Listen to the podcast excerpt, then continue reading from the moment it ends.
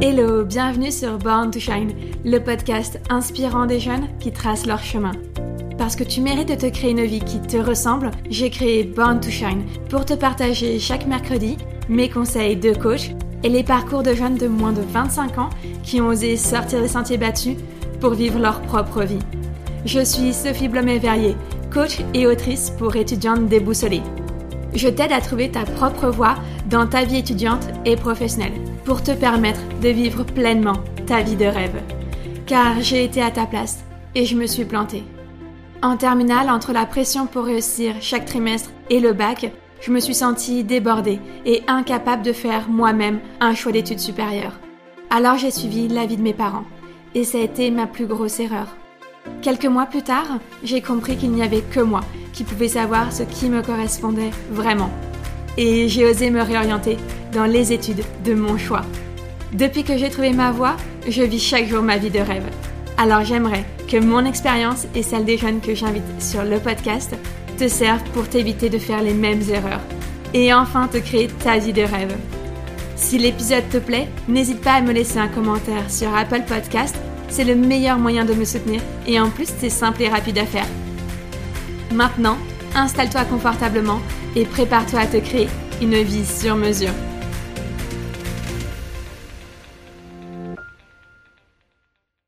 Mais avant de démarrer l'interview, je prends encore 2 minutes de ton temps pour te dire que cet épisode te plaît. N'hésite pas à me laisser une note et un commentaire sur Apple Podcast. Aujourd'hui, je remercie Emmanuel qui m'a laissé un commentaire sur Instagram suite à l'écoute de l'épisode 24 avec Mélanie, sortir du décrochage scolaire.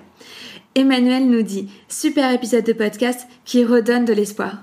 Emmanuel fait partie des personnes qui me suivent depuis quasiment le tout début. Nous avons d'ailleurs souvent eu l'occasion de discuter en message privé sur Instagram, donc je me doutais que l'épisode effectivement lui parlerait.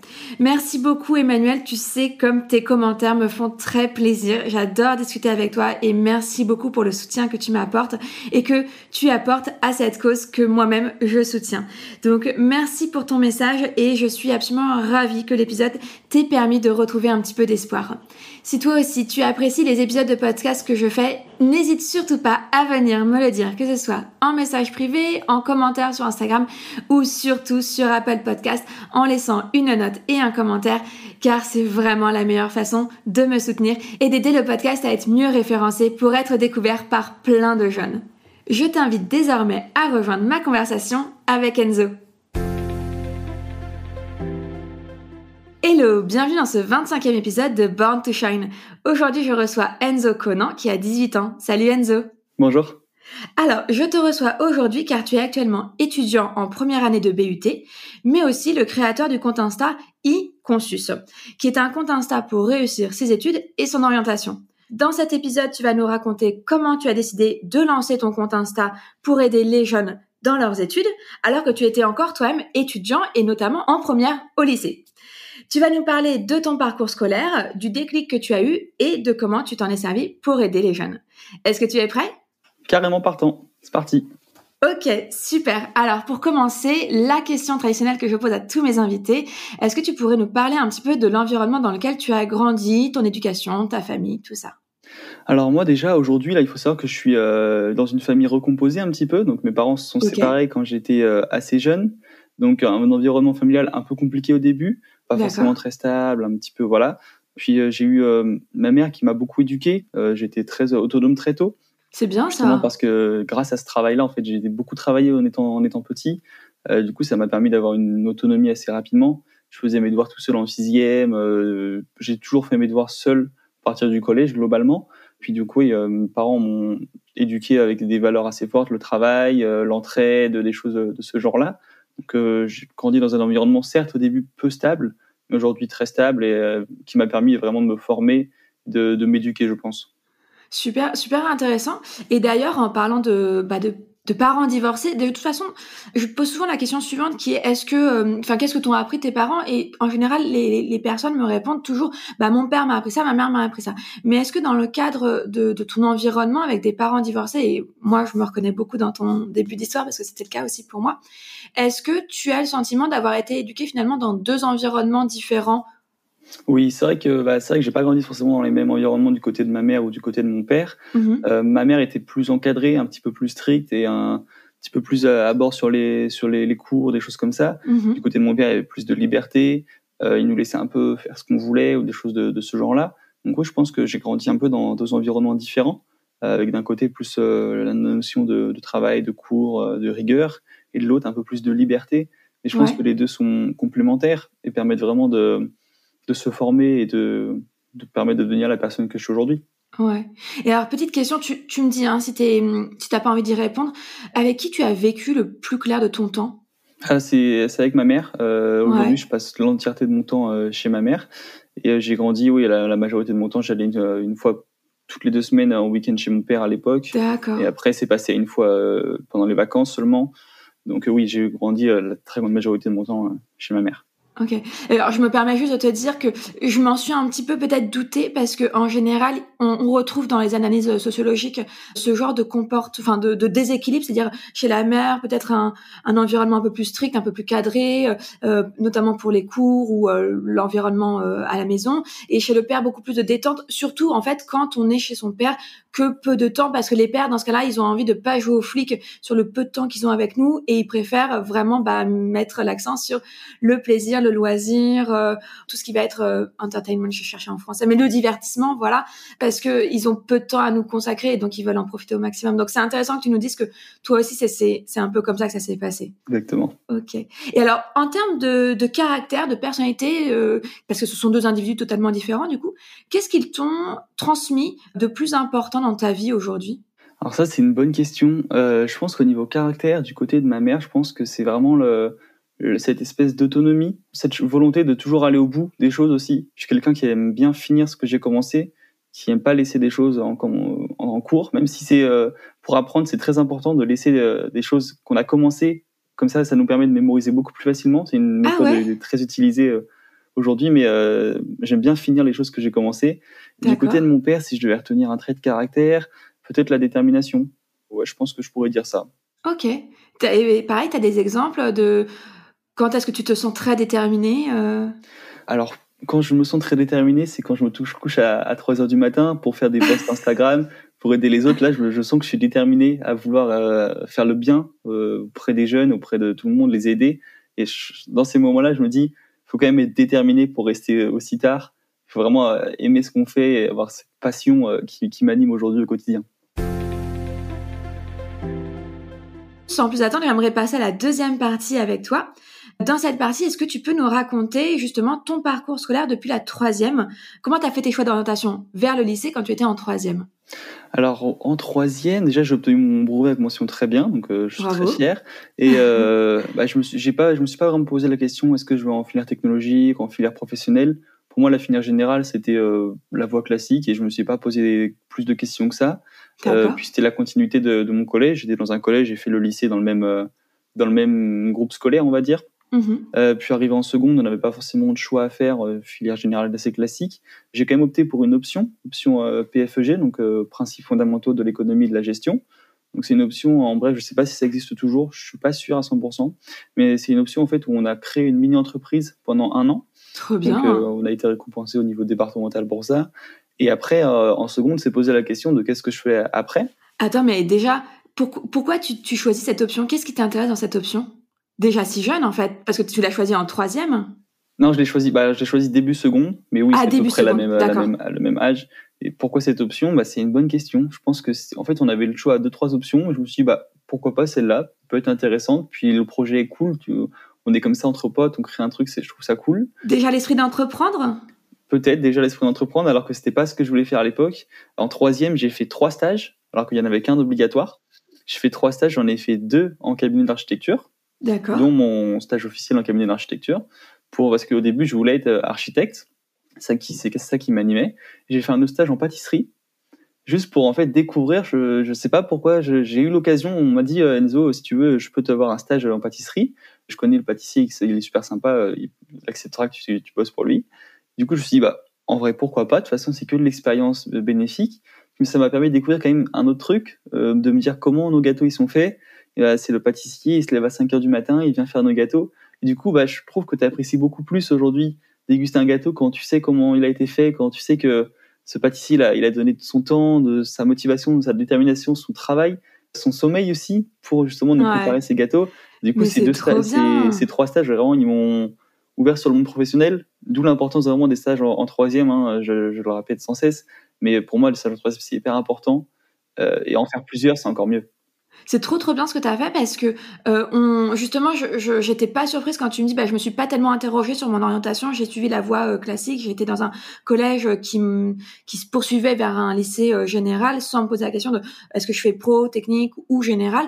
Et en fait, finalement, ce stage en pâtisserie, parce que architecture, effectivement, si tu veux devenir architecte, c'est lycée général et puis ensuite des études assez classiques, alors que pâtissier, tu peux très tôt passer par un bac pro et donc un lycée pro.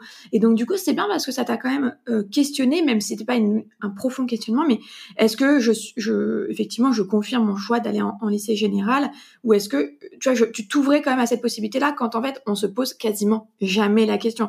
Donc, même si c'est pour confirmer le choix qu'on veut aller en général, c'était bien, je trouve, que t'aies fait ce stage en pro.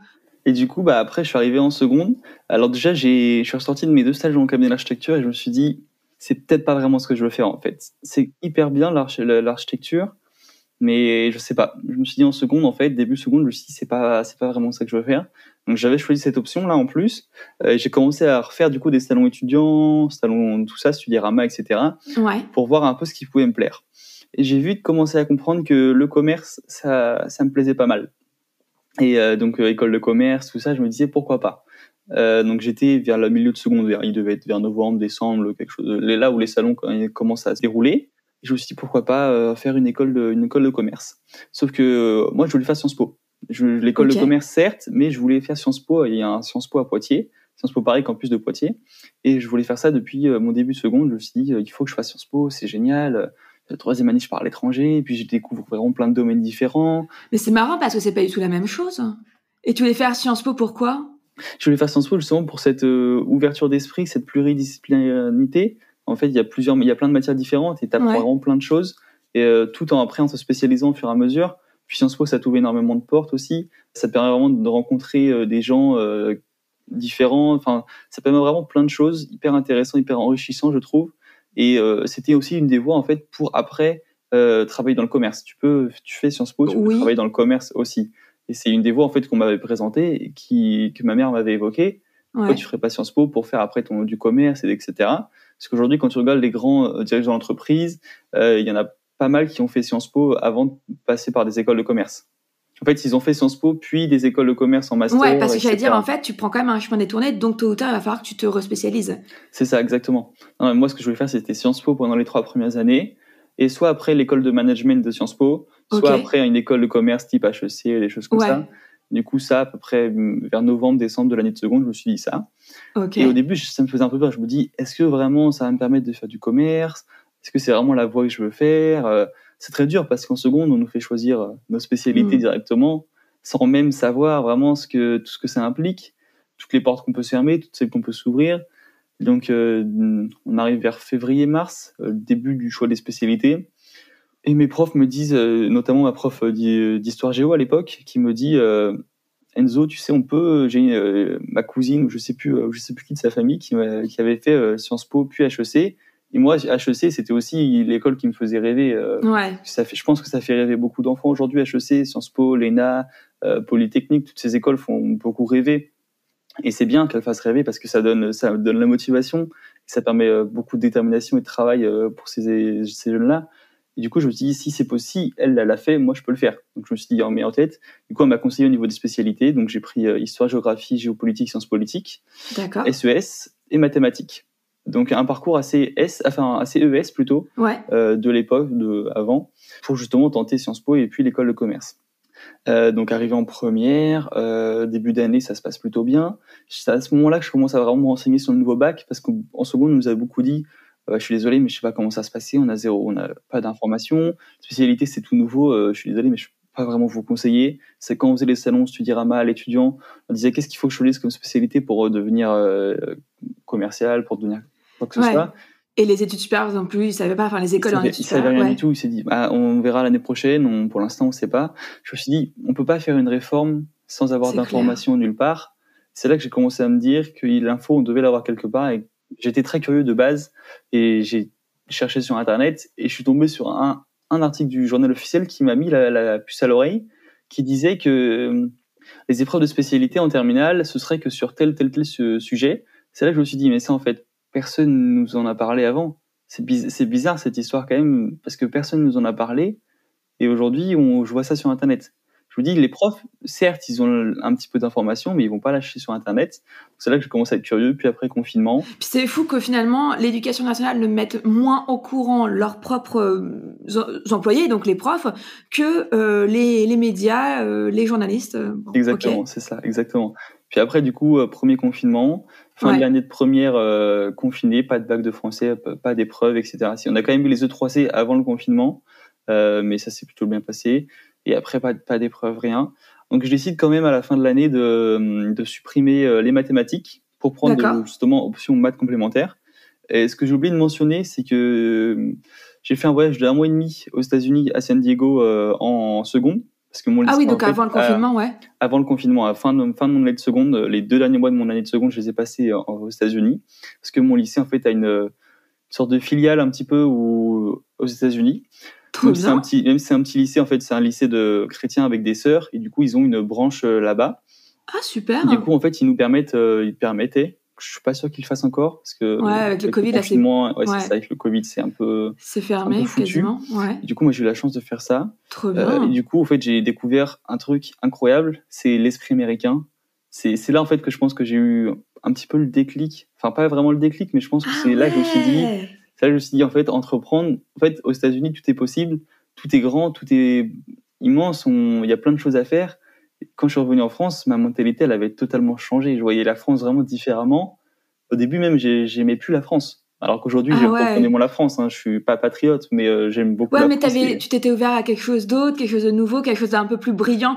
Parce que la France, tu la connais depuis 16 ans à l'époque, ou 15 ans à l'époque. Et donc, du coup, tout d'un coup, un vent nouveau, plus frais, plus brillant. Ça, c'était forcément... Un vent tout nouveau. J'étais aux États-Unis, j'étais très autonome. J'étais dans une famille, j'ai parlé anglais tous les jours. Puis vraiment, j'ai découvert quelque chose de différent. Vraiment un état d'esprit totalement différent, des profs qui n'en éduquaient pas du tout de la même manière. Et j'ai vu qu'il y avait vraiment des cultures différentes et ça m'a fait vraiment, pas un choc culturel, mais un petit peu quand même. Parce que du coup, tu y as été sur l'été ? Non, j'étais pendant les cours. C'était un peu un échange scolaire. C'était du mois d'avril, je crois, au mois de juin, vraiment pendant la fin de l'année de seconde. Donc, j'ai pas du tout fait de fin de seconde, j'étais pas là. Et je suis revenu, en fait, c'était le dernier jour de cours. Parce que du coup, là-bas, je suivais aussi les cours américains. Niveau inférieur, j'étais en 4e, je crois, aux États-Unis. Mais ça m'a permis vraiment quand même de découvrir autre chose. Et oui, c'était totalement différent. Quand je suis revenu en France, j'ai eu du mal au début quand même, le retour en France. Ouais, mais psychologiquement finalement, pas au niveau scolaire. Au niveau scolaire, tu as pu reprendre en première tranquillement ou tu as dû faire des cours durant l'été ? Non, j'ai pas fait de cours durant l'été. J'ai dû reprendre en première. Mais au début, quand même, honnêtement, ça a été rapide. Mais au début, forcément, déjà après l'été, forcément, les lycéens, ils ont besoin de se remettre dans le bain. Donc ça, plus moi, j'ai eu un été de 5 mois, du coup, quasiment. Bah oui, parce que j'allais dire, en plus, San Diego, si les gens ne connaissent pas, c'est quand même dans le sud de la Californie, donc c'est pas la même température qu'à Poitiers. Exactement, c'est la plage, c'est le short tous les jours, la chemise, le petit t-shirt. Le skateboard. C'est ça, le skateboard, Los Angeles, pour ceux qui connaissent, ça va peut-être un peu plus leur parler. Ouais, c'est pas très loin. C'est à côté, j'ai eu la chance d'y aller, d'ailleurs, c'est génial. Oui, forcément 5 mois de vacances, parce que certes, aux États-Unis, je travaillais, mais ça restait quand même très superficiel. Hein. C'était quand même on profitait beaucoup. Surtout que c'est pas du tout les mêmes emplois du temps qu'en France. T'avais cours que le matin et l'après-midi, tu faisais des activités, j'imagine. C'est ça, j'avais cours quasiment que le matin. Je finissais vers 14-15 heures. Une histoire assez insolite d'ailleurs. La première fois, premier jour où j'avais cours, donc je venais à peine d'arriver, j'avais passé 1 jour avec ma famille d'accueil. Le lendemain, j'avais cours. Donc je découvre le lycée, etc. On finit à 15 h et ma famille d'accueil m'emmène prendre un sandwich à cette heure-là. Je me dis ok, ça doit être pour le goûter, quelque chose de ce type-là. Et alors en fait, la fun fact, enfin la petite histoire drôle, c'est qu'au final c'était le repas du soir. Je l'ai pris le repas du soir à 16 h. Et du coup, moi le soir, je me dis attends, mais on mange quand en fait ici, parce que je comprends pas trop. Bon, au final, après, au fur et à mesure des jours, on a mangé 1 heure assez normale. Je pense que c'était le premier jour. C'est ça, vers 6 h, 7 h après. ça dépendait. Mais vraiment, des fois, on revenait du truc, il y avait des frites dans la voiture. Enfin, vraiment, c'était différent. Ouais. Puis les voitures, etc., les routes sur lesquelles je circulais, c'était des 2x8 voies, des 2x6 voies. C'était vraiment des routes énormes. Et ouais, c'était totalement différent. Le lycée, les cours, tout ça, c'était pas du tout. J'ai eu la chance même de passer à la télé américaine. Ah ouais, génial. Pourquoi ? En fait, c'était un jour, il y avait une fête mexicaine. Parce que ma famille était d'un côté mexicain et d'un côté américain. Et il y avait une fête un peu mexicaine qui s'organisait dans un petit village de San Diego. Si on peut dire petit village, c'est un peu... Et en gros, ils ont interviewé la fille de ma famille d'accueil. Et du coup, moi, j'étais là à côté, ils filmaient, donc je passais 10 secondes à la télé américaine. Donc c'est... Trop bien. J'ai aussi la chance de passer sur un grand écran dans un stade de baseball. Là, tu sais, là, les oui. Cams. Donc franchement, une super expérience. Si vous avez un jour, si les auditeurs... On a la chance de faire un voyage comme ça, il faut qu'ils foncent, qu'ils n'hésitent pas parce que ça t'apportera que du bénéfique. C'est génial. Mais c'est génial. Mais je savais même pas que tu avais fait ça. Sinon, je t'aurais interviewé que sur ce sujet-là. Mais je trouve ça génial, je trouve ça passionnant. Parce que notamment, je suis en train de prospecter pour inviter de plus en plus de lycéens sur le podcast cette année. C'est un peu mon ambition. Et j'ai vu, grâce à toi, parce que tu es en contact avec une jeune fille qui a fait un bachi bac. Oui. Donc, c'est le bac espagnol, si j'ai bien compris.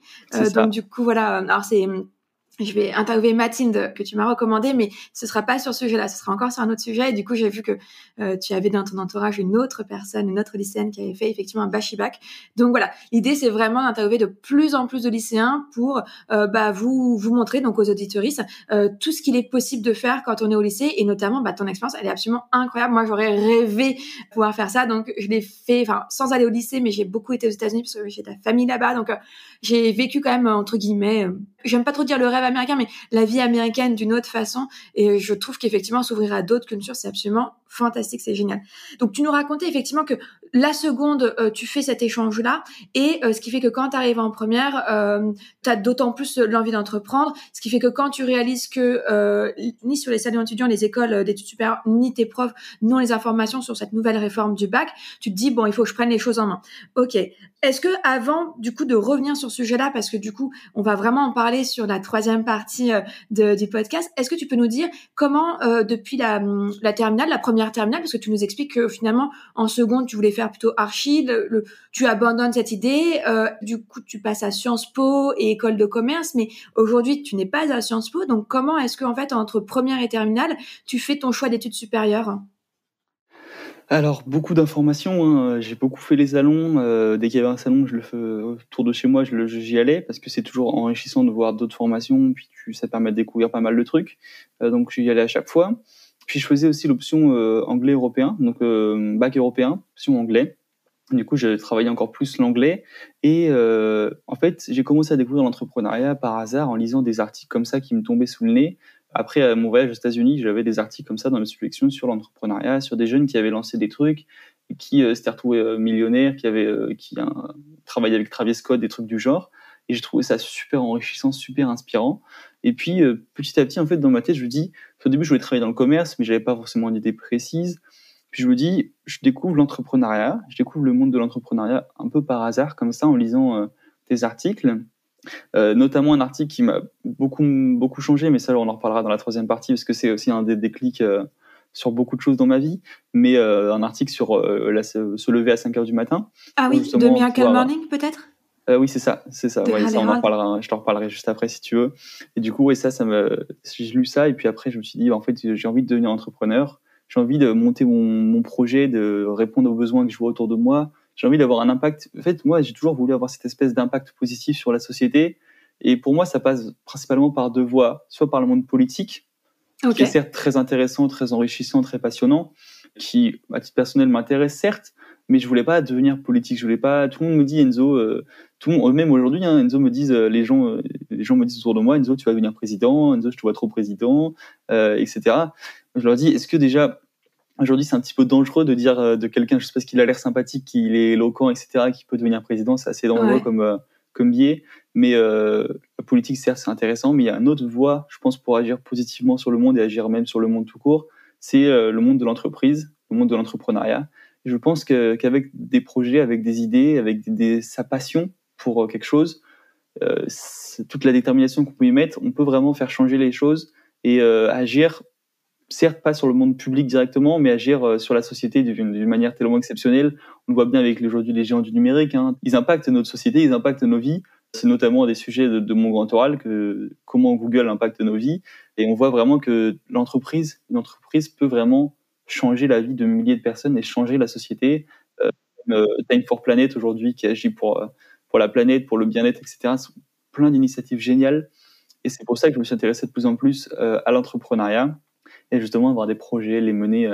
Donc en terminale, j'ai mis Sciences Po. Je voulais toujours faire Sciences Po parce que pour moi, Sciences Po permettait l'entrepreneuriat. Il y avait un incubateur pour entrepreneurs après. Il y avait un parcours spécialement. Tout était, en fait, dans ma tête, tout était fait pour que j'aille à Sciences Po. C'est-à-dire que 3e année à l'étranger, c'était génial. Je revenais en plus, mon expérience aux États-Unis, ça m'a tellement plu que je voulais absolument repartir longtemps à l'étranger. Donc j'ai mis Sciences Po, j'ai tout fait. Enfin, depuis longtemps, je faisais tout pour essayer engagement associatif, ce compte Instagram, des notes qui cessent de moyenne quand même depuis la première, depuis que vraiment, j'avais cette volonté de faire Sciences Po. Et Sciences Po m'a même pas convoqué aux oraux. Ah non, donc, c'est ça aussi que je pense qu'il faut que j'aborde aujourd'hui dans ce podcast, parce que tu m'en donnes l'occasion.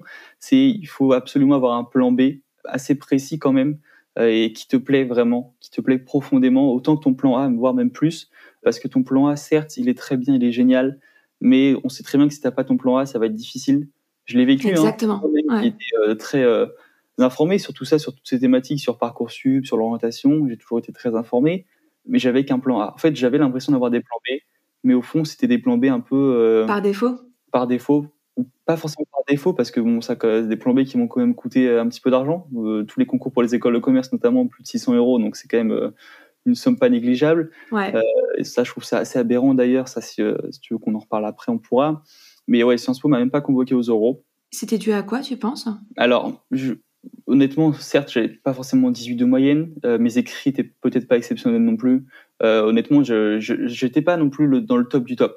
Mais je pense qu'il y a aussi une part que j'étais dans un lycée privé catholique, très considéré à droite. Aujourd'hui, c'est très triste de dire ça, mais Sciences Po fait beaucoup de discrimination positive. C'est une institution qui est quand même beaucoup plutôt positionnée socialement à gauche.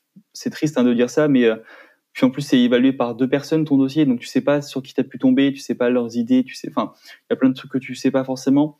Donc je veux pas remettre la faute là-dessus. Honnêtement, je sais pas. J'ai demandé ma note. On m'a dit que j'avais eu 5 points en dessous de la note pour être convoqué aux oraux, donc c'était pas énorme non plus. Mais pour vraiment être admissible à Sciences Po, il fallait avoir 18 de moyenne depuis la seconde, il fallait avoir 18 à ses écrits, 18 à son dossier, il fallait avoir des notes excellentes. Ouais, parce qu'il y a énormément d'inscrits, enfin, il y a énormément de personnes qui s'inscrivent pour... Plus de 15 000 ou 17 000 l'année dernière, je crois, donc c'est juste énorme. Et ce qui est paradoxal, en fait, c'est que le jour où j'ai été refusé de Sciences Po, ou même pas convoqué aux oraux plutôt, j'ai reçu un message d'une ministre sur Instagram, qui voulait que je l'interviewe, que je suive son déplacement pendant toute une journée. Donc, je trouvais le paradoxe hyper perturbant. Dans ma tête, d'un côté, j'étais refusé de Sciences Po.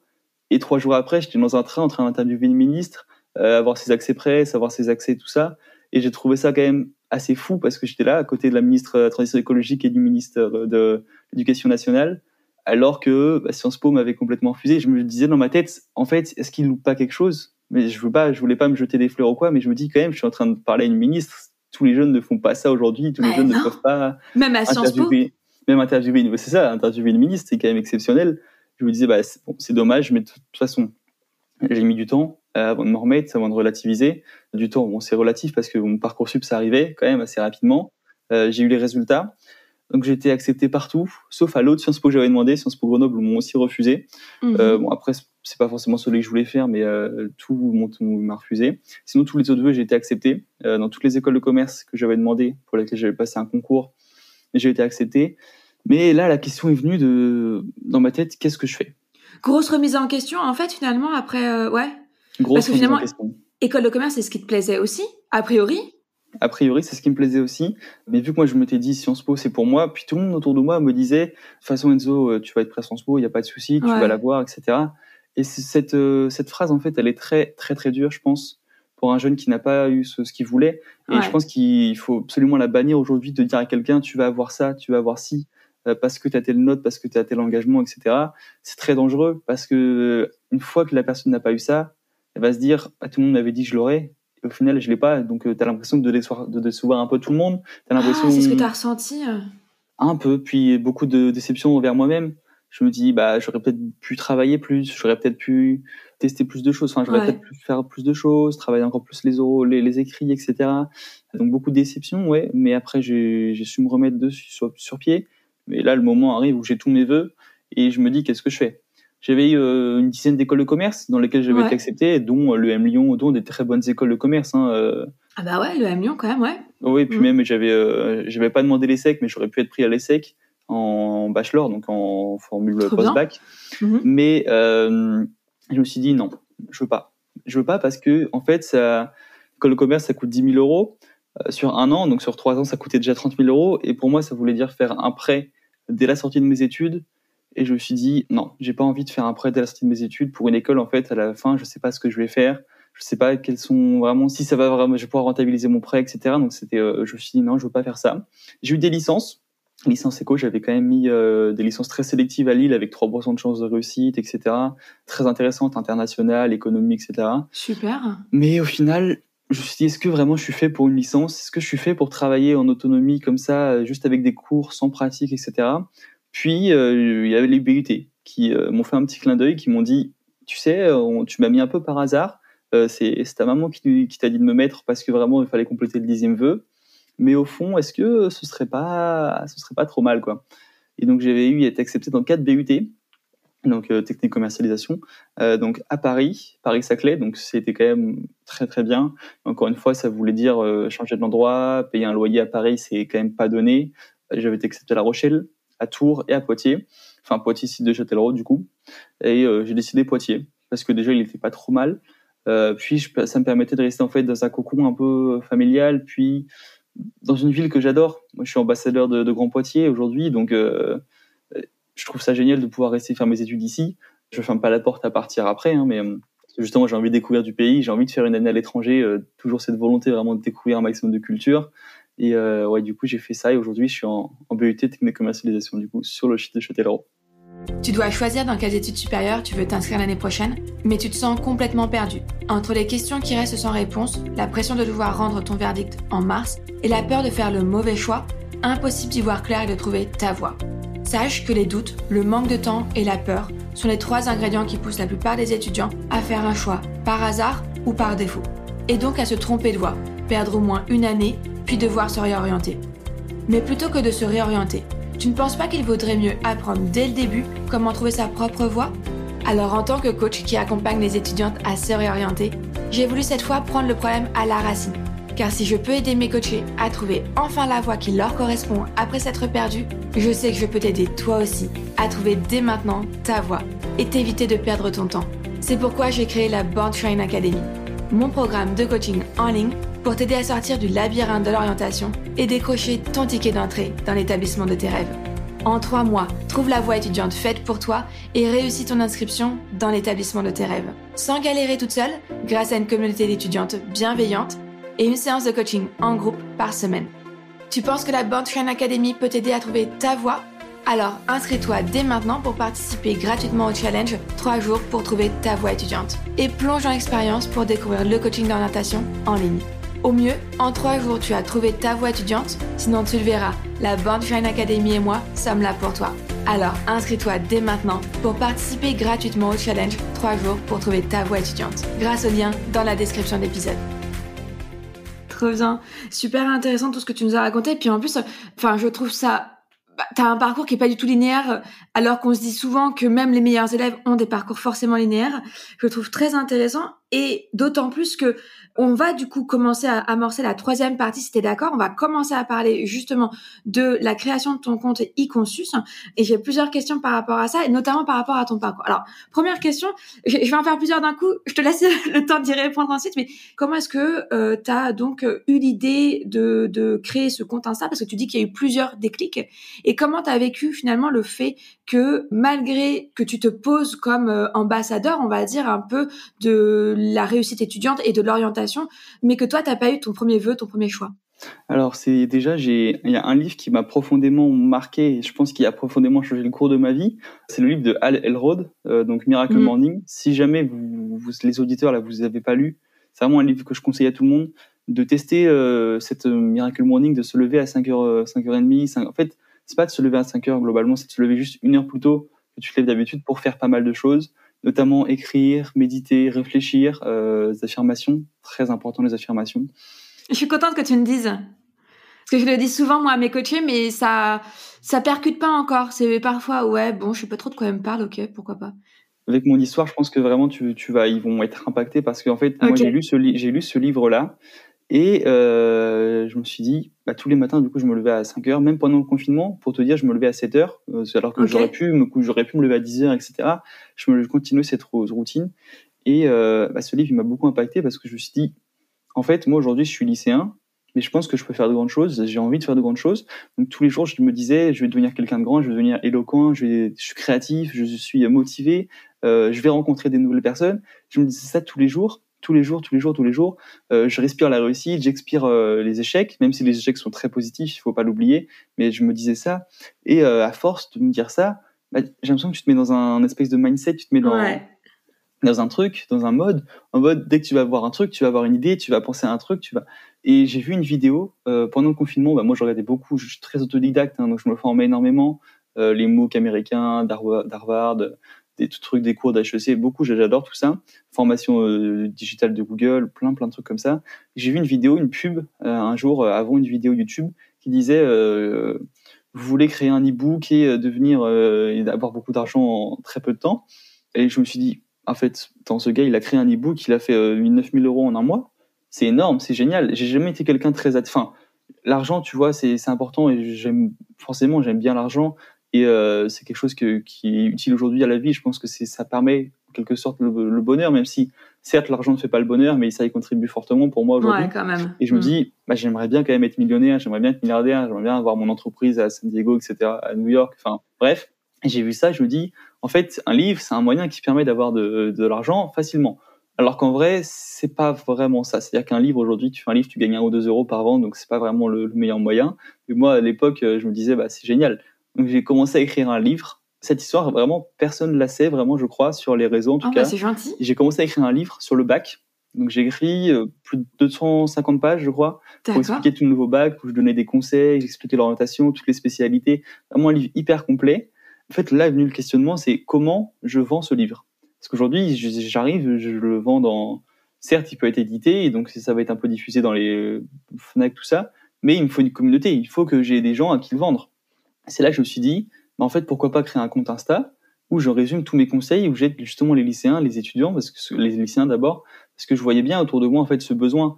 Tous mes potes, ils me disaient, Enzo, comment ça va se passer le bac de français, le grand oral, j'en sais rien, les spécialités, je sais pas comment ça se passe. Et je voyais vraiment ce besoin autour de moi. Et un jour, j'ai demandé à ma meilleure amie, et ça, c'est hyper important, une astuce que j'ai lue dans le livre de Lena Situation, je crois bien, qui disait, en fait, un jour, tu demandes à tes amis autour de toi, dans quoi t'es bon? Où est-ce qu'ils te considèrent comme le meilleur? Et c'est ce que j'ai fait avec ma meilleure amie de l'époque. Et elle m'a dit, honnêtement, sur Insta, tu fais des trucs, tu fais des jolis visuels, tu fais des présentations cool. Et j'avais pas encore le compte Insta. Vraiment, c'était un truc en classe. Vraiment, je faisais des présentations PowerPoint assez cool, etc. Avec Canva notamment. Et elle me disait, franchement, quand j'ai un problème avec les cours, je viens te voir et t'as la réponse. Puis tu nous aides pas mal avec le grand oral, tu partages des trucs et tout, c'est cool. Et je dis en fait, alors je suis bon là-dedans et là-dedans, et j'ai des conseils, etc. Donc je vais écrire un livre pour ça. Puis pour ce livre, il me faut une communauté pour le diffuser. Donc j'ai écrit mon livre en 1 mois et demi, justement en travaillant tous les matins. Wow. En 45 minutes, je travaillais. Donc en 1 mois et demi, j'avais écrit un livre de 200. Le livre, honnêtement, il n'était pas ouf. Pour la petite histoire, il n'a jamais été édité. Aucun éditeur m'a jamais répondu, malheureusement. C'est un petit peu un de mes échecs aussi, ça, si tu veux qu'on en reparle après. Mais j'ai eu cette idée de livre. Enfin, d'abord, cette idée, ma meilleure amie qui m'a dit, j'étais bon là-dedans. Je me suis dit de ça, comment est-ce que je peux gagner de l'argent grâce à ça ? Je fais un livre. Comment de ce livre, je peux le vendre ? Je fais une communauté. Après, est né Conseil Bac. Et de là, je me suis dit, en fait, vraiment, ce que j'adore faire, c'est aider les autres, s'entraider, partager des conseils et tout. Donc, cette idée de livre, c'est parti à la poubelle. Enfin, il est toujours sur mon PC, le livre. Si l'éditeur passe par ici, on peut peut-être voir pour faire un truc. Honnêtement, il a été... En plus, ma mère a on a beaucoup travaillé dessus. C'est-à-dire qu'il faisait 250 pages, mais à la fin, on a réduit à 120 pages. C'est vachement bien. Corrigé. Le livre était bien à la fin. Bon, il était bien pour l'époque parce qu'aujourd'hui, il y a beaucoup de changements. Donc, forcément, il faudra le remettre à jour. Mais il était bien pour l'époque. Donc, j'ai lancé ce compte Insta. Puis là, après, l'idée du livre est passée par-dessus le nez parce que je voulais faire, c'est donner du conseil gratuitement. Ouais. Et je voulais vraiment que, en fait, tout le monde... c'est ça, mon slogan, c'est démocratiser la réussite scolaire. Pour ceux qui ne savent pas ce que ça veut dire démocratiser, c'est rendre accessible à tous. le fait de faire des études, le fait de réussir dans la vie, le fait de réussir dans ses études. On peut vendre des trucs, on peut... ça, c'est toujours bien parce que ceux qui ont les moyens vont. Mais pour moi, il faut vraiment... Moi, ma démarche, c'est vraiment de donner sa chance à tout le monde. Bon, pourquoi pas vendre des trucs un jour. Mais c'est... En tout cas, mes conseils sur Instagram resteront 100% gratuits et toujours. Parce que pour moi, c'est tout le monde doit pouvoir avoir ça, doit pouvoir choisir son orientation, doit pouvoir voir comment réussir ses études, etc. Donc, c'est vraiment ça que je veux faire. Et donc, ouais, tout ce cheminement est parti en fait, de la lecture du livre... d'Hal Elrod de Miracle Morning. Tous les matins, je me posais la question, comment est-ce que je peux avoir 3 000 euros avant la fin de l'année? Donc, en fait, toi, c'est la lecture du livre Hal Elrod, commencer à te lever à 5 heures du mat ou à 7 heures en fonction du confinement tous les matins. Ensuite, vouloir devenir riche. Ensuite, l'idée du livre de conseil bas qui vient dans ta tête, tu l'écris, tu te dis que maintenant, pour le vendre, il va falloir créer une communauté. Donc, du coup, tu commences à créer une communauté. Et voilà comment t'as créé eConsus. C'est ça l'histoire, si je résume bien. La vraie histoire, ouais. Bon, je suis quand même parti au départ du besoin qu'il y avait autour de moi, de mes amis, que tout le monde voyait un peu comme la référence. Je suis parti vraiment de ce besoin qu'on avait. Et j'ai décidé d'après d'écrire ce livre en espérant un jour l'éditer. Et après, ouais, je me suis dit... Pour le vendre un livre, il faut une communauté, il faut des gens qui l'achètent. Et c'est là, en fait, qu'est née l'idée de... Plus précisément, l'idée de conseil back. Parce que j'ai toujours eu cette idée d'entraider, etc. Mais... Et du coup, ma question suivante, c'est comment est-ce que tu as fait? Quel est le premier pas, vraiment, que tu as fait? Tu n'as jamais eu de peur? Parce que bon, c'est vrai que là, tu avais demandé à tes amis, ils venaient te voir pour te demander des conseils, et tu leur as demandé en quoi tu étais bon. Donc, a priori, tu étais rassuré avant même de te lancer. Tu n'as jamais eu peur de faire un compte Insta et d'être moqué un peu? Parce que personnellement, moi, je me souviens du lycée, tu vois, genre... Dès que tu sors un peu, ouais, vas-y. Si, au début, il y avait que ma meilleure amie à qui j'avais parlé de ce projet, donc celle qui m'avait dit que j'étais bon là-dedans, donc il y avait que elle qui était au courant de ça, parce que j'ai mis longtemps avant d'en parler. Si j'avais pas envie que les gens se moquent de moi par rapport à mes vidéos, des choses comme ça, j'ai eu un peu ça. Il y a un peu des gens qui ont rigolé dans mon lycée parce que ma vidéo était comme ça, ma vidéo était comme ci. Mais en vrai, je suis passé par-dessus parce que bon, c'est un peu, c'est des petites broutilles, tu vois. C'était pas non plus répétitif, c'était pas du harcèlement ou quoi que ce soit, donc ça allait. Mais oui, j'ai eu du temps à en parler, même mes parents ont été mis au courant 3-4 mois après la création du compte, quand j'avais déjà 1500 abonnés. Ouais. Parce que je voulais pas leur dire j'ai un truc Insta comme ça et tout. Déjà, ils seraient peut-être venus mettre leur nez dedans et me dire il faut pas faire ça, faut pas faire ci, etc. Au final, du coup, j'ai tout fait tout seul. Je fais aujourd'hui toujours tout seul. Et j'en parlais pas au début parce que j'avais cette peur un peu de... Déjà, cette peur de pas être légitime en soi. Certes, on me disait que j'étais bon là-dedans, mais on a toujours ce syndrome de l'imposteur qui te dit, au fond, est-ce que t'as vraiment la légitimité? Pourquoi ce serait pas un prof qui devrait faire ça plutôt? Je me dis, en fait, c'est beaucoup plus parlant si un jeune parle à un jeune, et ça va être beaucoup plus impactant, selon moi, dans ce sens-là. Ouais, du coup, j'ai un peu peur au début, ce qui est logique, mais en vrai, j'ai même pas réfléchi. Est-ce qu'il y a déjà des comptes qui existent ou quoi? J'ai lancé le projet direct, sans même me poser de questions. Que ce soit parce que j'ai pas cherché sur Insta ce qu'il y avait d'autres comptes qui existaient, pas cherché sur Internet. Toutes les démarches, en fait, qu'aujourd'hui, si je veux lancer un projet, je le ferai certainement. Et je pense que c'est un peu, d'un côté, tu vois, je pense que... Un frein? C'est un peu un frein. Et aujourd'hui, si j'ai envie de lancer un projet, je vais d'abord faire une étude de marché, chercher sur Internet, est-ce que ça existe déjà, etc. Mais dans le fond, est-ce que le vrai tout d'un projet, ce serait pas de lancer son projet sans même regarder ce qu'il y a avant? Parce que pour moi, il n'y a aucun projet qui se ressemble vraiment. On a beau dire que ces deux projets, c'est la même idée, c'est le même concept, certes. Il y a toujours un truc qui permet de se différencier, quelque chose comme ça. Pour aujourd'hui, en tout cas, les jeunes, je pense qu'il ne faut pas ceux qui nous écoutent, là, les 16, 17, 18 ans, il ne faut pas qu'ils se posent cette question, est-ce que ça existe déjà? Il faut qu'ils lancent leur projet à fond. Puis même si ça existe déjà, ils seront confrontés à des difficultés, certes, beaucoup plus importantes, mais ils verront que c'est surmontable et peut-être qu'ils se réorienteront un petit peu sur leur projet, ils changeront un peu. Ouais, s'ils en ont vraiment envie, ils trouveront des ressources en eux pour sortir de ces galères-là. Mais je suis d'accord avec toi sur le fait qu'il faut pas toujours regarder si ça existe, parce que sinon, il va apparaître ce qu'on appelle les croyances limitantes. C'est beaucoup de pensées qui vont te bloquer, qui vont te faire croire que toi, tu n'es pas capable. Oui, mais telle personne le fait déjà, donc moi, pourquoi je serais, comme tu dis, pourquoi je serais légitime? Moi, j'ai forcément moins bien le faire, alors qu'en fait, pas du tout. Comme tu dis, on a chacun notre unicité, et donc du coup on est chacun capable d'apporter ce vent de fraîcheur, un peu comme ce que tu as eu l'occasion d'avoir quand tu es parti à l'étranger. Finalement, en fait, il y a des gens qui suivent peut-être ce compte parce qu'il paraît correct, mais ils leur apportent pas, ils leur parlent pas de la même façon que le tien, finalement, qui dit presque la même chose mais un petit peu différemment, leur parle plus. On attire des gens qui nous ressemblent, donc finalement, comme on est enfin, on est tous uniques et on va attirer des gens à nous qui nous ressemblent. Et du coup, je voulais savoir, est-ce que tu penses finalement que ce compte Insta t'a aidé à trouver ta voie, alors que ce soit ta voie étudiante finalement, parce que t'as eu une grosse remise en question qui t'a permis finalement de te réorienter, de choisir en tout cas un BUT, alors que t'étais partie vers d'autres filières à la base. Mais également, est-ce que le fait d'entreprendre, tu penses que ça t'a aussi, donc de créer ce compte Insta, est-ce que tu penses que ça t'a aussi aidé à trouver ta voie au fond de toi-même ? En fait, la lecture de ce livre vraiment m'a fait le déclic, me dire en fait j'ai envie de devenir entrepreneur. J'ai envie vraiment de faire ce genre de truc. Et du coup, après, au fur et à mesure, avec l'écriture de mon livre, la création de mon compte Insta, tout ça, en fait, c'est des éléments qui m'ont confirmé dans cette idée que je voulais être à la tête de mon projet. J'ai pas forcément envie d'avoir un patron, même si c'est bien. Aujourd'hui, j'ai un job étudiant à côté avec un patron, etc. Mais j'ai envie d'avoir cette liberté qu'apporte l'entrepreneuriat. Cette liberté... Bon, c'est ça, on pourrait en revenir, mais ça, c'est un très long débat. Mais oui, ça m'a permis vraiment de me redécouvrir, de voir en quoi j'étais passionné en fait par ça. Je suis passionné aujourd'hui par mon compte Insta, je suis passionné par ce que je fais, par créer des visuels, par animer une communauté, par prospecter des gens. Enfin, vraiment, ça me passionne profondément. D'où les horaires tardives le soir que je me couche, ouais. C'est pas bon du tout. Pour ceux qui nous écoutent, il faut pas se coucher, il faut pas faire comme moi. Mais quand t'es passionné par quelque chose, je pense que c'est difficile de s'arrêter. Et du coup, ça m'a permis vraiment de... En soi, le BUT, quand j'y suis allé, pour être honnête, je savais pas trop ce que j'allais faire. Je savais que c'était un peu du commerce, tout ça. Mais je me dis, en fait, ça va être bien parce que ça va me permettre de mettre en pratique ce que je vais voir en cours directement sur mon projet, sur eConsus, dans mon entreprise. Ça va être sympa, ça va me permettre de mettre en pratique. Donc aujourd'hui, c'est ce qui se passe. Je vois des trucs qui me permettent vraiment de rentrer dans le concret après, une fois que je suis chez moi avec mon entreprise. Donc ça, c'est vraiment hyper cool. Tu vois, je pense que ça m'a permis aussi de rebondir mon compte Insta. Si j'avais pas eu ça, je me serais dit, ok, bah c'est super, je vais juste faire un petit PUT, c'est un peu tout nul, quoi. Enfin voilà, ça m'a vraiment permis de me dire qu'en fait non, c'est bien. Permis de relativiser aussi un petit peu du côté en mode génial. J'étais de Sciences Po, mais quand même j'ai une communauté, etc. Donc ça me permet de me dire, bah je suis pas si nul que ça. Enfin, d'un autre côté, certes, j'ai pas été pré Sciences Po, donc j'aurais pu être considéré comme nul, bon à rien, etc. Mais avoir ce compte Insta, ça m'a permis de relativiser un peu ce côté négatif qui a pu apporter un refus quelque part. Trop bien, mais hyper intéressant. Est-ce que tu penses que cette année et demie, en fait, on va dire, de recherche sur l'orientation et sur la réussite dans les études, ça t'avait fait changer ta propre approche de l'orientation et de la réussite étudiante ?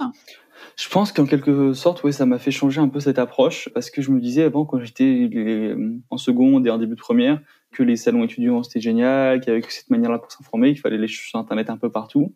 Maintenant, je me dis...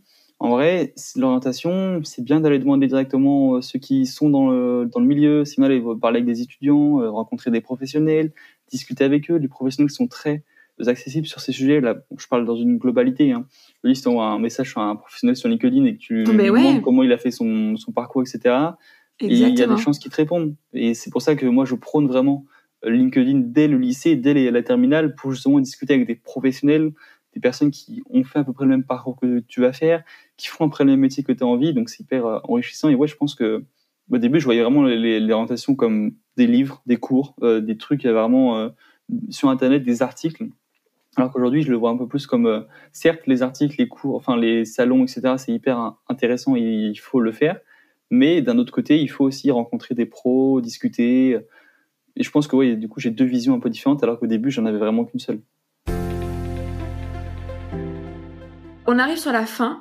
Pour clôturer cette troisième partie, j'aimerais te demander qu'est-ce qu'on peut te souhaiter dans ta vie pro et perso ? De quoi tu rêves pour l'avenir ? De quoi je rêve pour l'avenir ?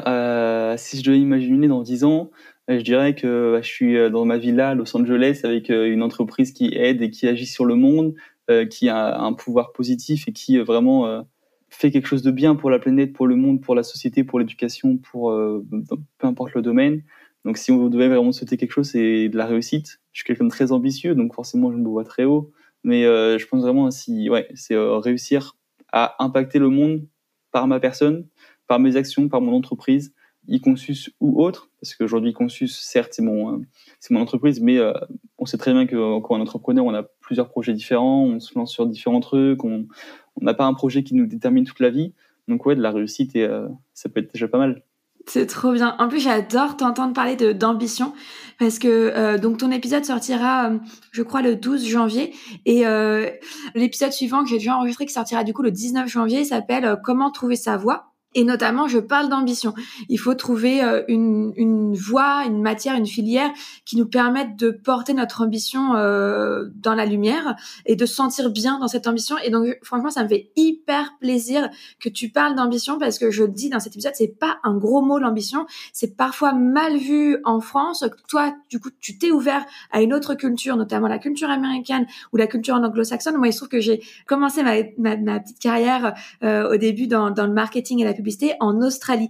Donc, du coup, j'ai travaillé 1 an là-bas et si tu veux, et moi, j'ai ma famille qui est, une partie de ma famille qui est aux États-Unis. Et donc, du coup, c'est vrai que j'ai aussi baigné dans cette culture, pas forcément de l'entrepreneur. Bon, même si j'ai un père entrepreneur et un chéri entrepreneur, mais j'ai pas toujours baigné dans cette culture-là.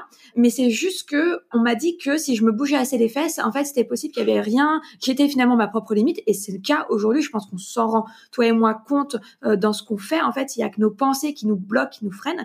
Mais du coup, je trouve ça génial que tu assumes ton ambition et j'aimerais effectivement permettre à de plus en plus de jeunes, qu'elle soit haute ou basse, en fait, peu importe, même quand c'est une ambition basse, en fait, l'assumer. Moi, je veux faire un 9h, 5h, quitter le plus tôt possible le boulot pour ensuite aller me la couler douce. Ça, c'est OK aussi, en fait, ne pas mettre toute son ambition dans le boulot. Et je trouve ça super génial, du coup, que tu assumes cette ambition et que tu la portes, voilà, haut et fort. Voilà, après, bravo. Je pense que quand on a de l'ambition, ça nous... En fait, pour moi, réussir ses études, ça passe par la confiance en soi, ça passe par avoir des objectifs, avoir cette ambition qui aujourd'hui peut être mal vue, mais c'est pas une honte de dire que tu as envie d'être employé dans une boulangerie et travailler. Enfin, en fait, pour moi, il n'y a pas de mauvaise ambition, de bonne ambition.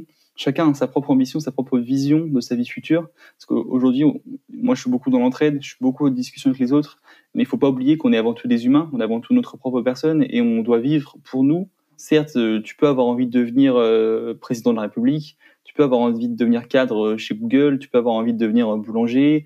Les boulangers sont des entrepreneurs, hein, d'ailleurs, il ne faut pas l'oublier. Et mais il faut beaucoup travailler. Aujourd'hui, Certes, tu peux vouloir faire un 9h, 5h, c'est très bien, c'est génial. Mais franchement, tu as le temps de profiter avec ta famille, de sortir avec tes amis, tu travailles, tu as un salaire qui va avec, etc. C'est super cool. Honnêtement, c'est une vie un peu de rêve. Mais tu vois, moi, c'est pas la vie, en tout cas, dans laquelle j'ai envie de vivre. J'ai pas envie de faire de ce 9h-5h. J'ai envie de toujours être à fond. Donc, chacun a sa propre ambition. Mais quoi qu'il arrive, un jour ou l'autre, il faut travailler, il faut se donner les moyens d'atteindre ses ambitions et d'avoir la vie qu'on a envie de vivre. Et d'ailleurs, ça me fait rebondir à une deuxième chose sur laquelle je voulais rebondir plus tôt, puis bon, voilà, il y avait d'autres choses qui sont venues. Là, tu parlais tout à l'heure d'objectifs, qu'il faut se fixer des objectifs pour réussir. Je suis complètement d'accord avec toi. C'est en même temps l'une des bases du coaching. Et tu disais que les salons étudiants t'avaient beaucoup aidé. Alors moi, je voulais quand même mettre un bémol, c'est que les salons étudiants, j'ai beaucoup d'étudiants qui... ils vont sans savoir quelles informations ils viennent y chercher et donc en ressortent beaucoup plus déboussolés qu'ils n'y sont entrés. Toi, dans quel état d'esprit t'étais quand t'allais faire tes salons étudiants pour justement les réussir? Qu'est-ce que tu penses justement qui est la clé pour réussir son salon étudiant? Alors moi déjà, je savais à peu près quel domaine ne m'intéressait pas. Je savais pas forcément quel domaine m'intéressait, mais je savais ce qui m'intéressait pas. Donc j'allais pas me tourner vers des trucs... d'ingénieur, d'agroalimentaire, d'agriculture, des choses comme ça. C'est pas des trucs qui m'intéressaient. Donc tous ces centres-là, bah, par défaut, je les skip. Enfin, j'y allais pas. Mais par contre, je me laissais un petit peu cette liberté de me balader dans le salon pour voir des écoles, des formations qui pourraient m'intéresser. Après, la première fois que j'y suis allé, où je savais pas vraiment ce que je voulais faire, donc je voulais plus être architecte et je savais pas ce que je voulais faire encore vraiment. Bah, j'ai vu en fait, il y avait pas forcément beaucoup d'écoles de commerce, mais j'ai vu que ça parlait beaucoup de commerce. Et on m'a présenté un peu le commerce et je me dis, bah, ça peut être cool. Mais c'est vraiment en me laissant, balayant mes paradigmes, en balayant toutes mes idées reçues sur telle ou telle formation, mais en sachant d'avance que je ne voulais pas faire telle formation ou tel type de métier, mais que je voulais plutôt faire un petit peu un métier comme ça, ou avoir quelques idées, même, enfin, pas forcément des idées sur ce que tu veux faire, mais déjà savoir ce que tu ne veux pas faire. Je pense que ça peut beaucoup t'aider quand tu vas dans un salon pour justement après... te laisser la liberté de te balader là où ça pourrait éventuellement t'intéresser et au fur et à mesure des salons, en fait, tu coches des trucs en mode, tu dis, bah ça je veux pas faire, ça je veux pas faire, ça je savais déjà avant que je voulais pas faire, mais ça c'est sûr. Et ça aujourd'hui, bah, tu te laisses des chances, tu te laisses ici, pourquoi pas. Et au fur et à mesure, je pense le mieux c'est de faire 1 ou 2 salons par an dès la seconde, comme ça à la fin de ton année première, bah, déjà t'as pas mal d'infos et ça te permet vraiment de te dire, bah ça c'est sûr, je veux pas faire. Tu peux y revenir après. Tu vois, c'est pas ce que tu te dis, un jour tu veux pas faire ça, qu'un jour tu vas pas rencontrer quelqu'un qui fait ce métier-là et qui en fait ça te tente de fou, mais pour l'instant c'est pas ça. Et tu dis, bah, ça, pourquoi pas, je me laisse les portes ouvertes. Et au fur et à mesure, tu vas affiner ton projet d'orientation, tu vas affiner aussi tes choix sur Parcoursup. On sait qu'il faut mettre 10 vœux sur Parcoursup. Donc, c'est pas en mettant que ce que tu as envie que tu vas réussir, c'est en mettant un peu, bah, t'as ce que tu as envie de faire, tes 2, 3, tes 4, 5 vœux même que tu vas absolument faire. Et bah, les autres vœux, pourquoi pas mettre les trucs que tu disais, pourquoi pas ? Pourquoi pas cette voie d'orientation, ça peut me tenter. Certes, c'est pas dangereux, mais d'un côté, tu te dis, au final, est-ce que ça va vraiment me plaire ? Tu sais pas, mais au moins, si t'as pas tes 5-6 vœux déjà top, enfin, les 5-6 vœux dans les études que tu veux faire, parce que, honnêtement, quand tu veux faire des études, aujourd'hui, t'as pas forcément 10 vœux à mettre pour chaque type d'études. Quand tu veux faire des écoles d'art ou des choses comme ça, t'as pas forcément 10 écoles d'art ou des choses comme ça. Pourquoi pas te laisser la chance avec un ou deux vœux de découvrir quelque chose d'autre. Si jamais t'es pas pris, au moins, ça se trouve, c'est une voie que tu vas adorer, mais ça se trouve, c'est une voie qui va moins te plaire et du coup, tu pourras facilement te réorienter dès le premier semestre ou dès la fin de l'année de nouveau sur Parcoursup. Mais au moins, tu auras découvert quelque chose et tu sais qu'après, bah, soit tu voudras faire ça, soit tu voudras pas, mais au moins, ça doit... Vraiment, je pense qu'il faut avoir cette idée de sur ce qu'on veut pas faire vraiment. Ouais, là je sais que ça, on en avait déjà un petit peu parlé en off quand on s'était eu la première fois au téléphone. Je suis pas forcément toujours d'accord avec toi, mais c'est OK, il existe plein de façons de faire. Moi, je pense qu'il faut mettre que des vœux qu'on veut absolument avoir, que ce soit des plans ABC, mais en tout cas que des vœux où on se dit si je l'ai, je suis trop contente, quitte à mettre peut-être moins de vœux, si t'en as que 5 ou 6, mais je comprends ce que tu veux dire quand même, et après vérifier ces vœux justement, en fait, quand c'est des pourquoi pas, en fait, aller les vérifier pour s'assurer qu'on va mettre un pourquoi pas qui est quand même canon, et par contre, je trouve ça très intéressant ce que tu disais sur le paradigme, changer de paradigme, combattre ces idées reçues avant de s'intéresser à l'orientation. En tout cas, il y a beaucoup de choses que t'as dit qui sont des choses que j'ai approfondies, que j'enseigne profondément dans la Born to Shine Academy, donc c'est vrai que globalement, tout ce que tu racontes sur le fait d'aller vérifier son vœu, dans le fait de combattre ses idées reçues, de s'ouvrir à découvrir ce qu'on aime, ce qu'on n'aime pas, qui on est en fait finalement, c'est vraiment tout ce que j'enseigne dans la Born to Shine Academy. Donc forcément, je me retrouve beaucoup dans ce que tu dis. Et une dernière question, est-ce que tu avais un objectif quand tu allais dans les salons étudiants ? Est-ce que tu te fixais un objectif avant d'y aller ? Non, pas du tout. Honnêtement, pas du tout. Bah, déjà, j'ai pas pu y aller beaucoup, pas pu y aller autant que je voulais, je pense. J'en ai fait, je pense, j'ai dû en faire 6, 7 peut-être en tout dans toute ma scolarité depuis le collège, donc ça, c'est déjà pas mal, mais j'avais pas forcément d'objectif. Je voulais vraiment avoir rencontré des gens et discuter avec eux. Mais surtout, au début, c'était quand même mes parents qui me forçaient à y aller avec eux, quoi. C'était pas j'y allais certes parce que ça me plaisait, mais c'était aussi mes parents qui voulaient que j'y aille. Qui étaient moteurs, ouais. J'ai été une ou deux fois peut-être en autonomie avec mon lycée, on nous proposait d'y aller, donc j'y ai été une ou deux fois, je pense. Mais j'avais pas forcément d'objectif précis. C'était vraiment pour me balader un peu. Si je pense que quand même à la fin, enfin début première, quand il y avait les premiers salons avant le Covid, je me disais, j'espère qu'il va y avoir Sciences Po pour pouvoir poser mes questions sur comment faire, etc. Et il y a eu un salon où j'ai eu la chance, il y a eu Sciences Po qui était là, donc j'ai pu leur poser mes questions. Bah, ils avaient pas forcément toutes les réponses. C'était à la fin de la seconde, je crois, sur quelle spécialité choisir, quelle spécialité à un moment donné. Tout ça, ils n'avaient pas forcément les réponses, mais ils étaient là et du coup, ça m'a permis vraiment de renforcer encore plus dans cette volonté de faire ça. Là. Vraiment à la fin de première, non pas fin de première, mais vers décembre.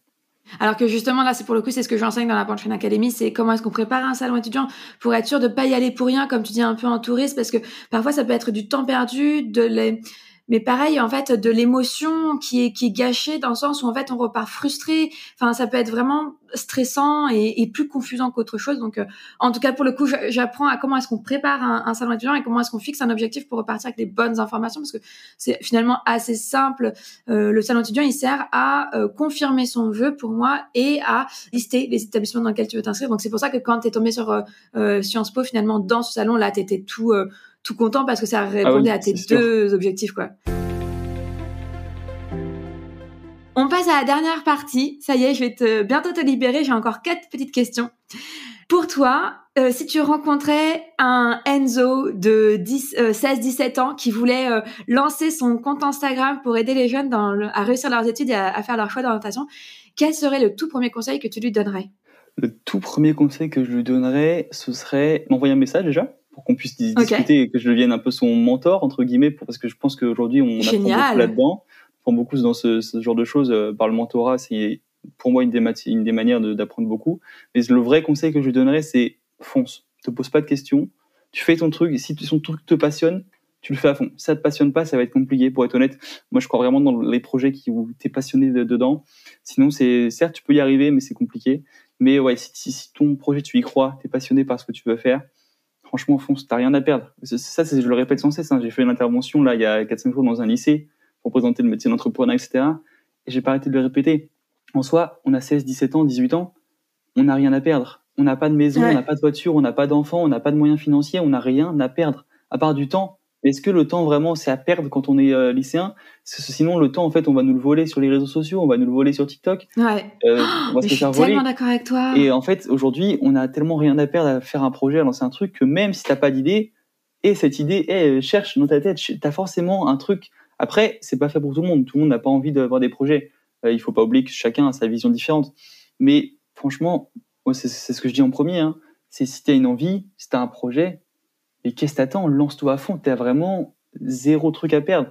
T'as été encore chez tes parents, dans la majorité des cas. Bon, certes, si t'as ton appart, si t'as ton truc, c'est un peu plus compliqué déjà. T'as certaines charges ou des choses comme ça. Mais en soi, quand on est jeune, jusqu'à 25 ans, t'as rien à perdre. Globalement, t'as pas d'enfant, t'as pas de famille, t'as pas de voiture, t'as pas de maison. Qu'est-ce qui t'empêche, en fait, aujourd'hui, de faire un projet? Le temps, tu peux me dire que t'en as pas, mais ça, ce serait mentir.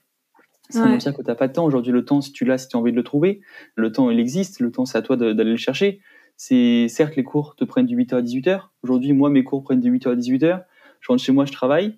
21h, 23h, j'ai un emploi étudiant à côté. 23h, minuit, 1h, je me couche après parce que pour travailler sur eConsus. Tu vois, je travaille beaucoup parce que le temps, j'ai décidé d'aller le chercher. Mais j'ai aussi des moments où je suis sur mon téléphone comme ça. C'est pas parce que t'as un projet, t'as une idée, t'as un truc que ça va te couper ta vie sociale. Il faut pas oublier ça non plus.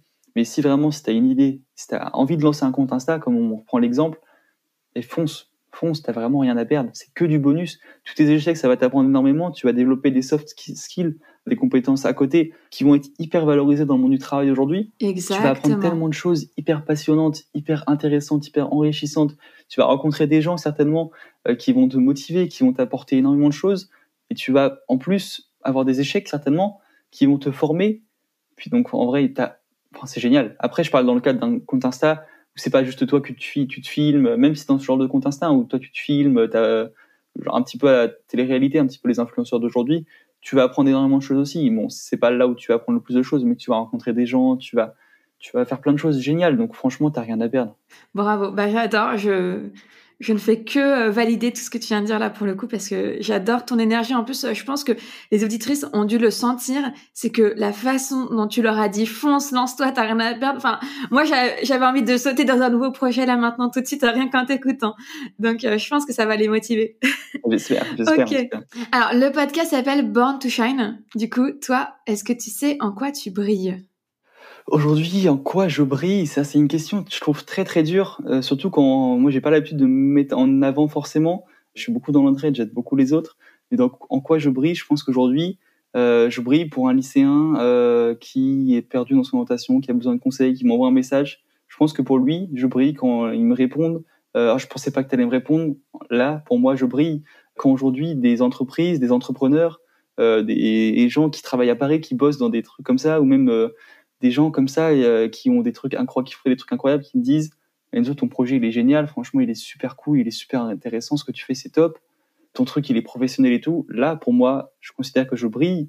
Quand on me contacte pour des projets hyper intéressants et que là, on me dit « Enzo, tu brilles », quand je rencontre une ministre, là, pour moi, là, c'est le moment où j'ai le plus brillé. C'est quand j'étais à côté d'une ministre en train de l'interviewer.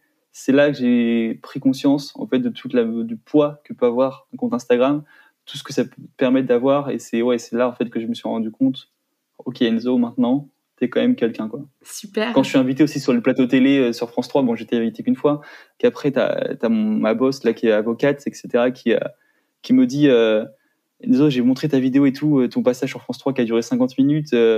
Tous les pros, tous les avocats autour de toi, de moi, ils me disent en fait lui c'est un pro, lui il a fait des cours alors que j'ai jamais fait de cours de théâtre, jamais fait de cours d'éloquence ou quoi que ce soit. Là, je me dis, c'est pas mal. Mais j'aime pas, en fait, cette question, elle est si dure, elle est tellement dure parce que je suis pas quelqu'un qui aime me mettre en avant particulièrement. Je mets beaucoup en avant d'abord les autres et l'entraide, etc. Donc, se mettre en avant comme ça, je trouve que c'est très, très dur comme question. Je sais, c'est la remarque qu'on me fait le plus souvent. En fait, j'adore cette question parce que en fait, les gens me disent toujours « Ah non, mais moi, je suis modeste, je sais pas. » Alors, d'abord, souvent, parfois, on n'ose pas. reconnaître en quoi on brille à soi-même. On n'ose pas se le dire à soi-même parce que on a peur que tout d'un coup on passe plus les portes tellement nos chevilles ou nos têtes soient trop grosses. On a peur que ça renvoie une mauvaise image. En fait, pour moi, cette question, elle est hyper importante et je la garderai toujours et je l'adore parce que dès l'instant où toi, tu sais en quoi tu brilles, ça te permet d'aider encore plus les autres à s'épanouir. Toi, moi, personnellement, je le ressens aujourd'hui dans cette interview, mais je le ressens aussi quand je te suis sur Insta au quotidien. Tu brilles parce que tu sais transmettre des informations complexes. J'allais dire un peu vulgariser des informations complexes dans le sens où tu nous racontes les évolutions, les réformes du bac, tu nous racontes les réformes de l'éducation nationale de manière hyper simple. Et en fait, on se dit ouais, ok, déjà j'ai mieux compris que quand c'était le journal télé qui m'expliquait. Et en plus, ça me paraît moins stressant, moins compliqué à aborder finalement que ce que je m'étais faite comme idée. Donc tu vois, la vulgarisation, on va dire, de sujets complexes, et ensuite parce que effectivement on sent cette compassion, cette empathie chez toi, et en même temps je trouve que t'as une vraie âme presque de leader, mais dans un terme plus d'association, de bénévolat, d'humanitaire un peu, où t'embarques, c'est pas toi qui brille tout devant, t'embarques les autres avec toi quand tu vois, t'es hyper motivant, voilà.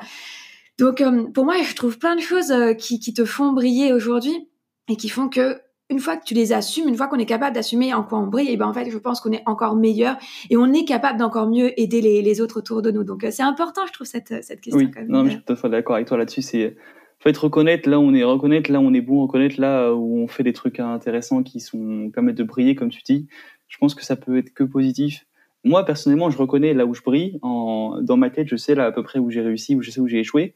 Mais j'aime pas le diffuser, le partager comme ça. Je veux pas faire une story en mode regardez, je brille parce que je partage ça. Tu vois, c'est pas du tout dans mon style. Mais répondre à ta question aujourd'hui, c'est totalement faisable parce que je sais intérieurement que j'ai quand même des endroits où je suis plutôt bon, même si je reconnais pas forcément tous les endroits où je suis bon. Je reconnais beaucoup d'endroits où je suis pas bon. C'est plus important pour moi aujourd'hui encore de connaître là où t'es mauvais, là où t'as échoué, que là où tu réussis. Certes, là où tu réussis, c'est très bien, c'est important de le savoir, mais là où tu as échoué, là où ce que tu fais, c'est pas bon, c'est aussi hyper important parce que l'échec te permet vraiment de rebondir et te permet de te développer. Je pense que tu apprends plus de l'échec que tu apprends de la réussite pour moi aujourd'hui.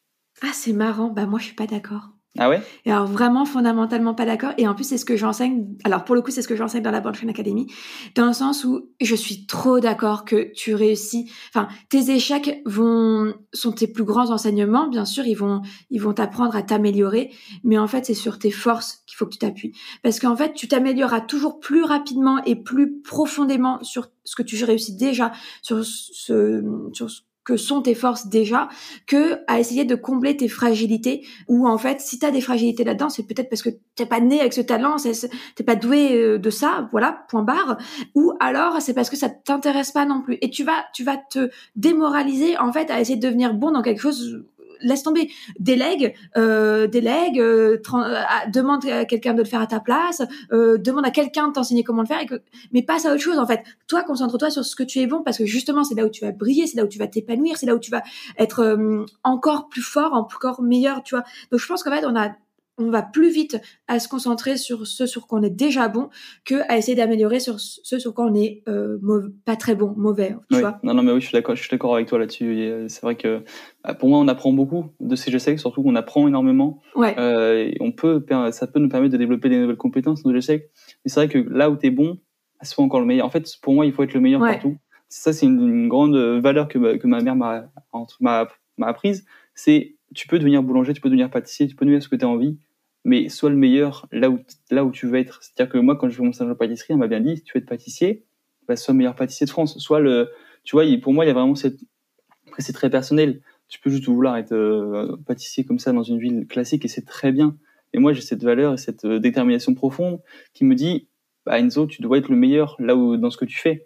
Et donc, forcément, tu apprends beaucoup plus de là où tu as réussi dans ce type de cas que de là où tu as échoué. Certes, les échecs sont très importants, mais là où tu es fort, tu vas être encore plus fort. Et j'ai cette détermination profonde de me dire qu'aujourd'hui, là où je suis fort, il faut que je sois le meilleur. Parce qu'aujourd'hui, personne ne doit pouvoir, pas en mode le premier, je suis le meilleur, etc., mais vraiment faire ce qui me passionne au plus haut niveau et vraiment à un niveau où on me considère comme le meilleur de la discipline, quoi.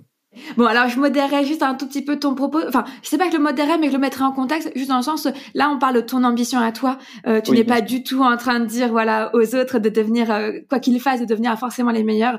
Et ça nous ramène au sujet de l'ambition qu'on a abordé tout à l'heure. Chacun doit incarner sa propre ambition. Donc, je trouve ça génial que toi, ta propre ambition te mène à être le meilleur quand tu entreprends quelque chose. Si ça te convient, c'est parfait. Non, pour moi, il faut vraiment être le meilleur là où tu as envie, là où tu as envie de l'être. C'est-à-dire que si tu as juste envie de travailler dans une entreprise classiquement, soit comme tu as envie de l'être en fait. C'est vraiment, pas le meilleur, mais vraiment soit au niveau auquel tu as envie d'être, soit là où tu as envie d'être et là où tu veux être et ce que tu veux faire, ce qui te passionne.